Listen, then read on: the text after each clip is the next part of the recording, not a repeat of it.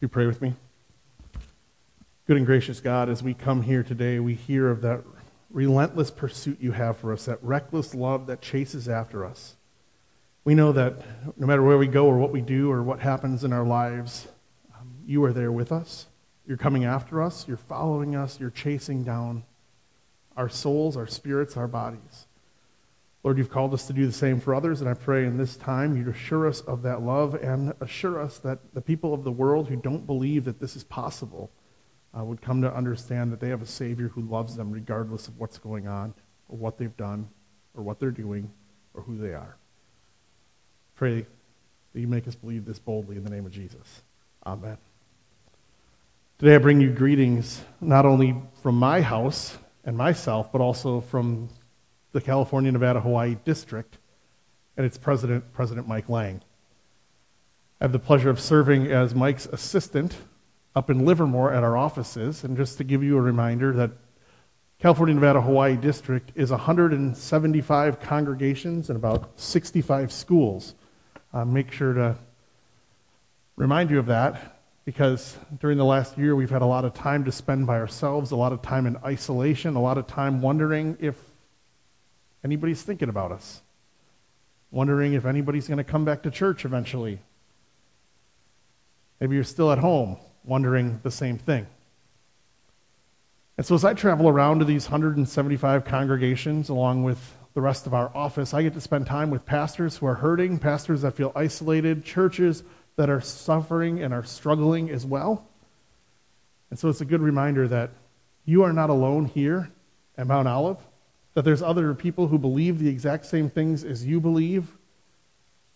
In our region, we cover everything from everything north of Las Vegas in Nevada, everything from Santa Barbara and Bakersfield north to the Oregon border and the entire state of Hawaii. And so it's a joy to be able to tell you that you are not alone and that you're connected to something much bigger than yourselves. And the brothers and sisters throughout the district send their greetings to you today. Grace to you and peace from God our Father, through our risen Lord and Savior, Jesus Christ. Amen. I have a really weird hobby. Actually, it's not too weird. It's just sort of bizarre. It's not even bizarre. It's just different. And maybe it's not different. I am totally into real-life crime shows. Right? And then my wife's just like, why do you spend so much time in the darkness? Why do you spend so much time, like, watching Dateline? I was like, I don't know, it's intriguing to me. She's like, don't get any ideas.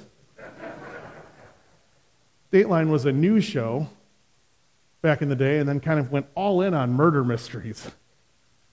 And it's generally always the spouse. But recently I've been watching a couple, and they've kind of taken this new tact over the last couple weeks in this season where they're actually looking at missing persons cases. And some of them do end up in murder. Some of them do end up with question marks.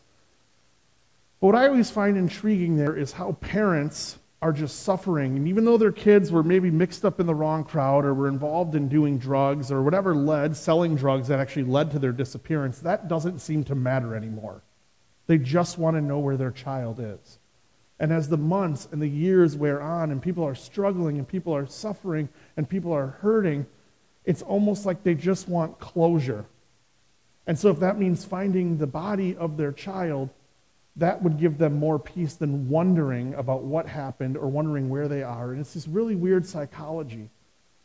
But it's something that's shocking to me, because it's amazing how when it's a child that's missing or when someone's kid is gone, the lengths of which it consumes a parent. And the lengths that they will go to, spending all their time and all their resources and taking up all their friends' times to try and find, and how eager people are to jump in. Now, I, probably the same way if it's a spouse as well, but uh, usually that's not the story that they're telling. Because the spouses kind of already know what's gone on. Now they're hiding. But the children. And you see how people react if a child goes missing. If a child went missing in Milpitas, the world would basically stop and people would volunteer their time to find someone that they had no clue about. And this is important to me to remember, because in today's lesson and today's sermon, we're going to talk about God's relentless pursuit of us. and how it doesn't matter what you've been mixed up in, and it doesn't matter what you have going on in your life or what you've done or, or who you've been hurting or what's happening.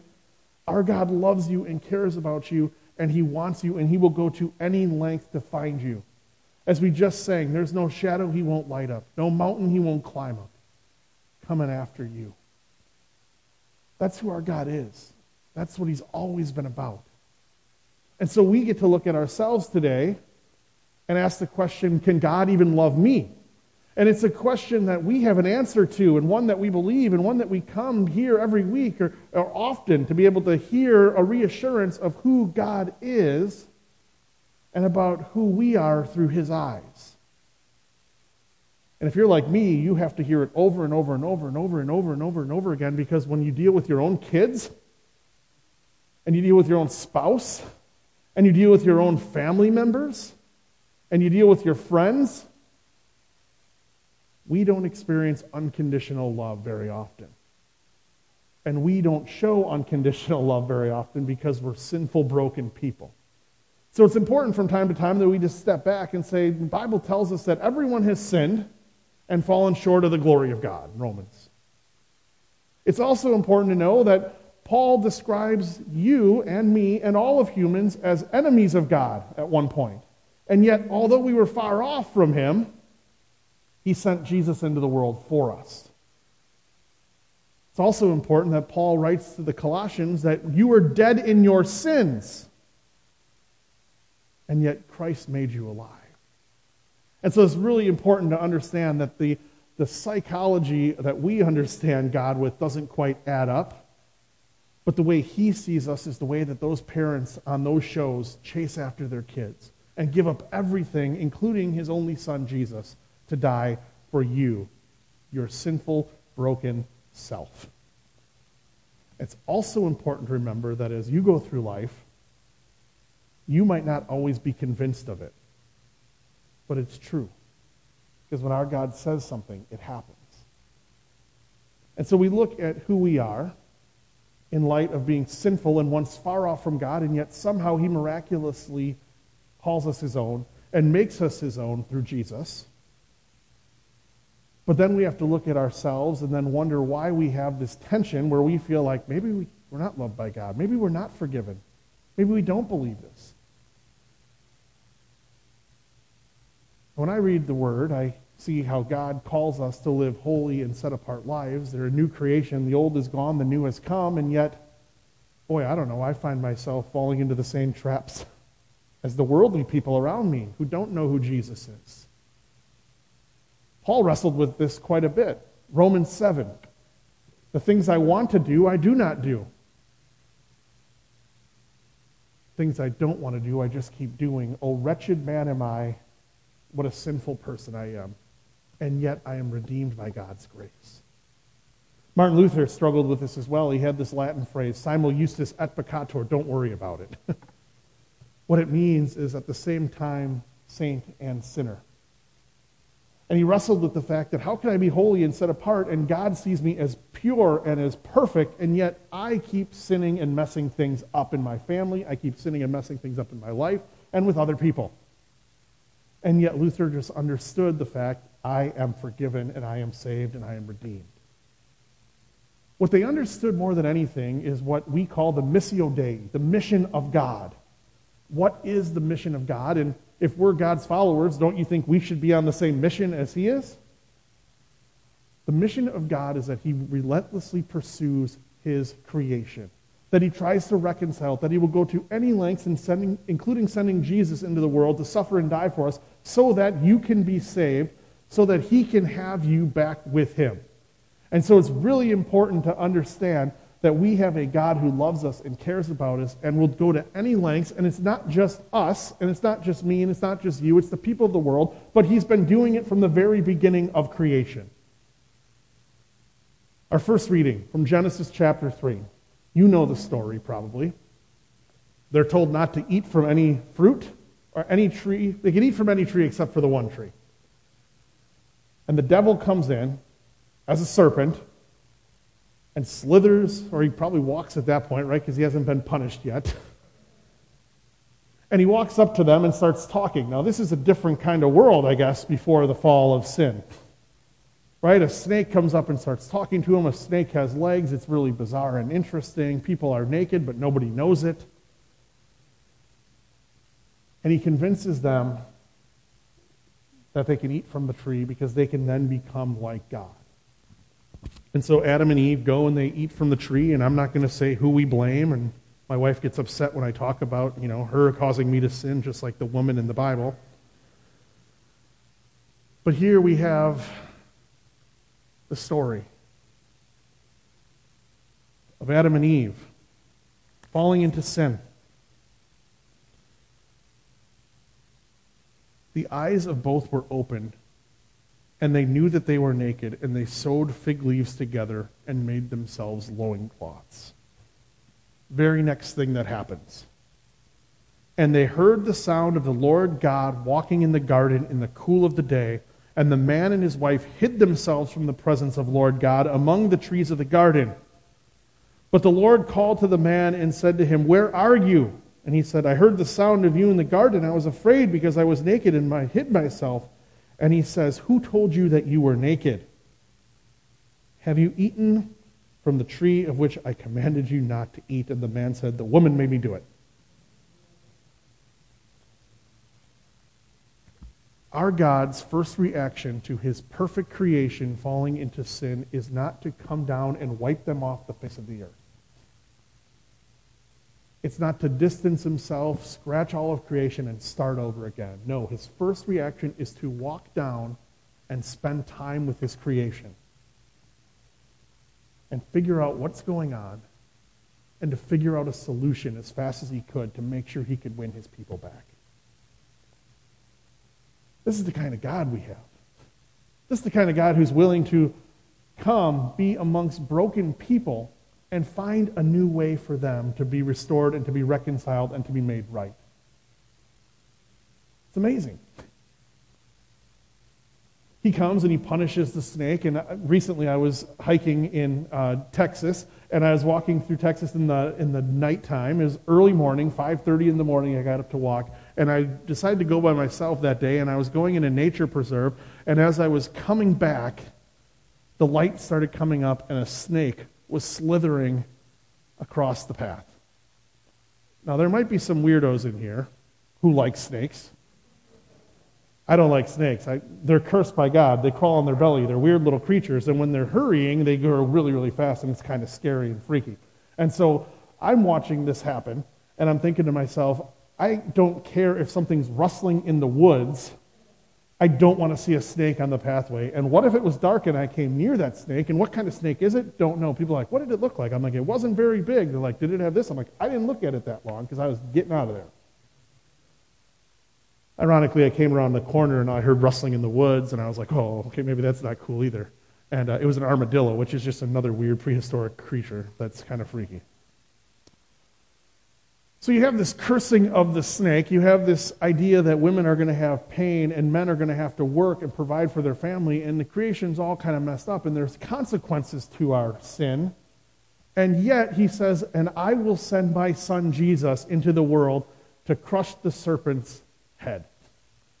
In that moment, there's consequences, and yet he says, I'm going to have to give up my son. That's the only way that I can make this right. And in that moment, he comes not to condemn them, but he comes to save them.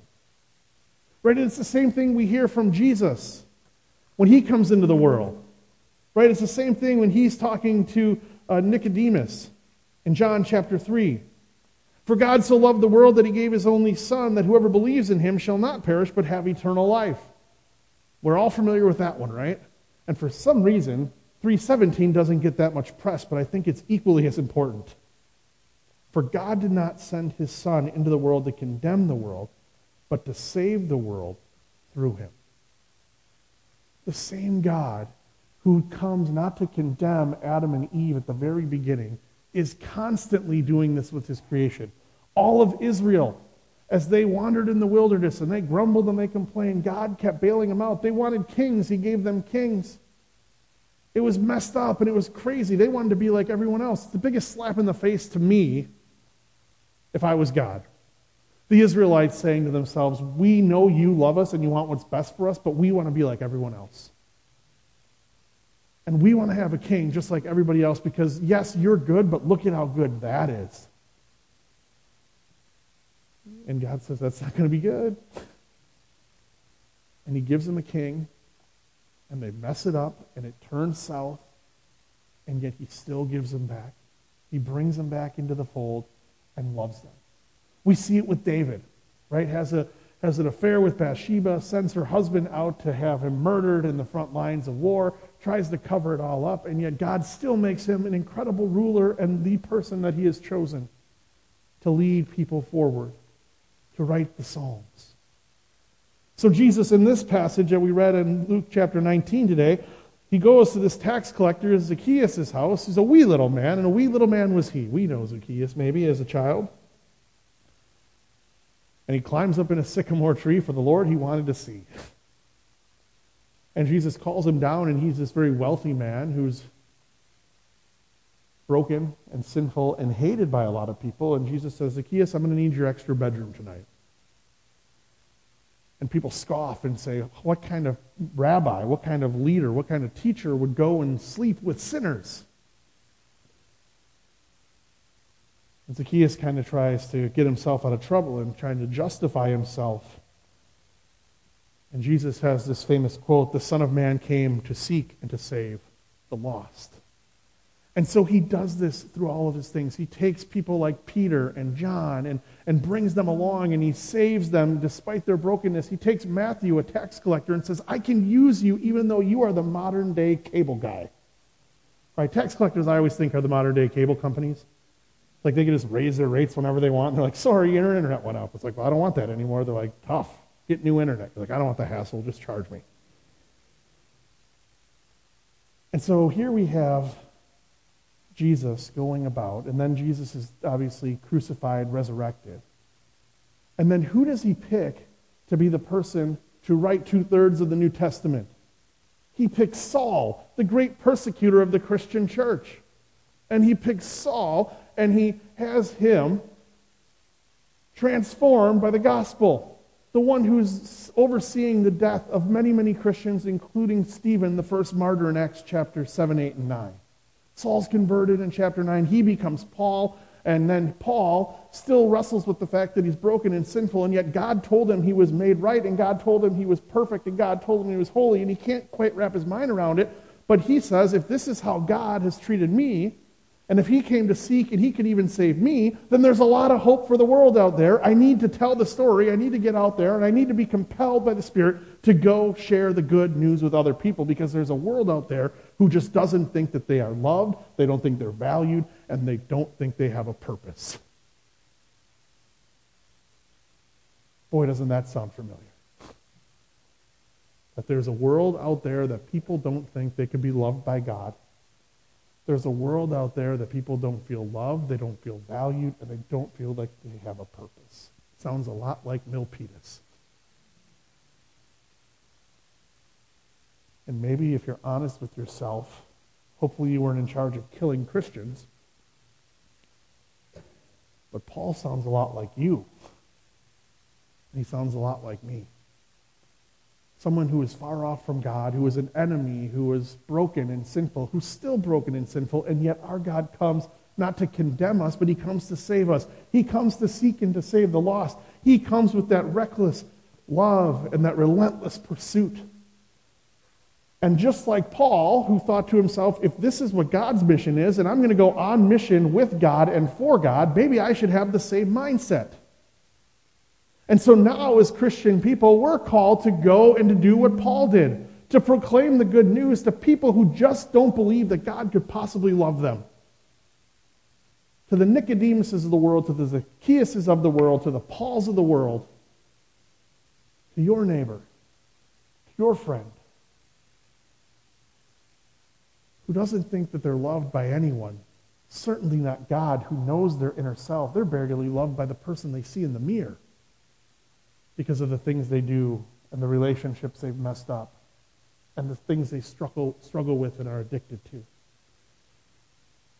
And you know they're valued, that they were worth it, for God to send Jesus into the world to be crucified and die for us. And they need to know they have a purpose. And our purpose as God's people is to go out and proclaim the good news of Jesus to a world that needs to hear it. I read the story of the prodigal son, Luke chapter fifteen. The son wants his father dead, basically. Give me my half of the inheritance. I'm over you. I'm done with this. And he takes off, and he lives a whole bunch of thing, bunch of lives, and he parties, and he goes, and he has all sorts of fun, and does all sorts of sinful living. He gets to the point where he's sleeping and feeding pigs. As a Jewish person, this is like the lowest place you can possibly get. Taking care of animals that are completely unclean. And we don't get to hear what the father's thinking about the whole time. Where is he? What's he doing? Never sleeping at night. Always wondering what's next. Always wondering, where is he going to go? When's he going to show up in the news dead? Maybe it'd be better if he just came back, or he just I just found out where he was and, and how bad it was. And maybe he's homeless, but maybe he's dead, and maybe that gives me peace. The son gets so low that he goes back to his father and says, make me a servant, because at least your servants don't have to feed pigs. And while he was still off, the father came running to him.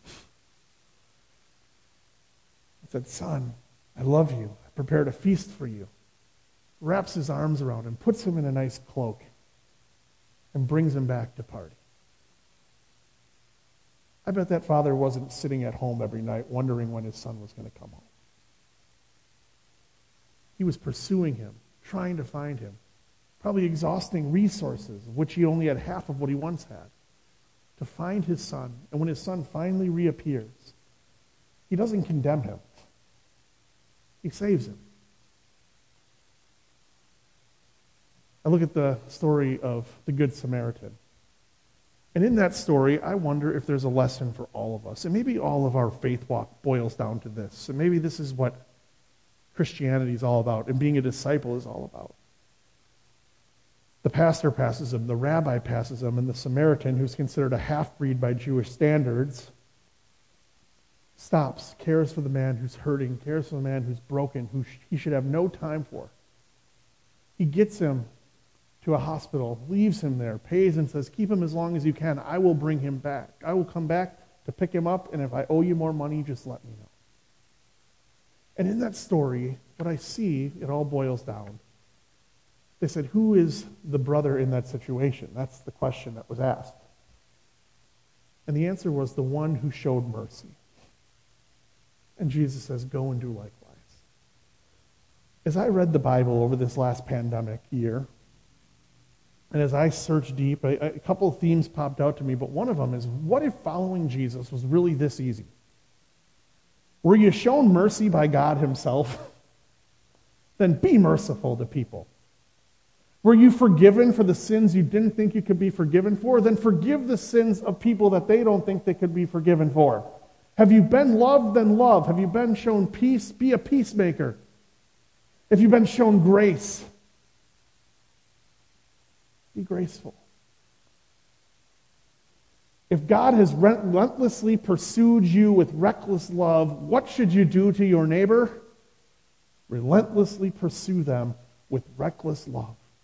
Chase them down no matter what happens, no matter what comes your way. And maybe it's not your neighbor down the street, but maybe it's your children. And maybe it's your parents who you're still angry about something or harboring ill feelings. Maybe it's just going and showing mercy and saying, we need to be reconciled. This is important. And maybe they laugh at you and scoff at you and spit in your face and say, I don't want that. And maybe in that moment you realize how amazing it is that our God still relentlessly pursues us. Because there's a whole world out there doing it for him and doing it to him. And even as a believer and a follower of Jesus, I do it to him as well. I'm sure you do as well. Friends, we have a God who loves us and cares about us and pursues us even when things don't make sense. One who wants nothing more than his creation to be reconciled to him.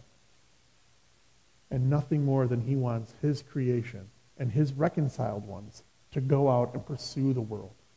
In some weird, weird way, God thought the best plan was to send his son Jesus into the world, have him live a perfect life, have him crucified, buried, and risen, and then forty days later, leave.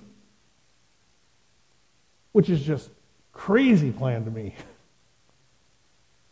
He's like, yep, I've accomplished what I need to accomplish. I'll let Peter, Peter, the guy who puts his foot in his mouth all the time, the one who denies him, we'll let him take the reins for a while, him and his little merry band of ten buddies. And they're going to be the ones who are going to bring Christianity in this world to tell the good news of Jesus. If I were God, I think I would have just sent Jesus on a worldwide tour for a couple centuries, a couple millennia. Touch my hands, touch my side. What do you want? You see, I'm alive. But our God said, no. It's the ones who understand the grace, mercy, peace, love, joy, hope that I showed them from the very beginning of time through my son Jesus. They're the ones. They're the ones who can bring others to know Jesus. And that's your call. And that's my call. I pray it for all of us that we do it boldly in the name of Jesus. Amen.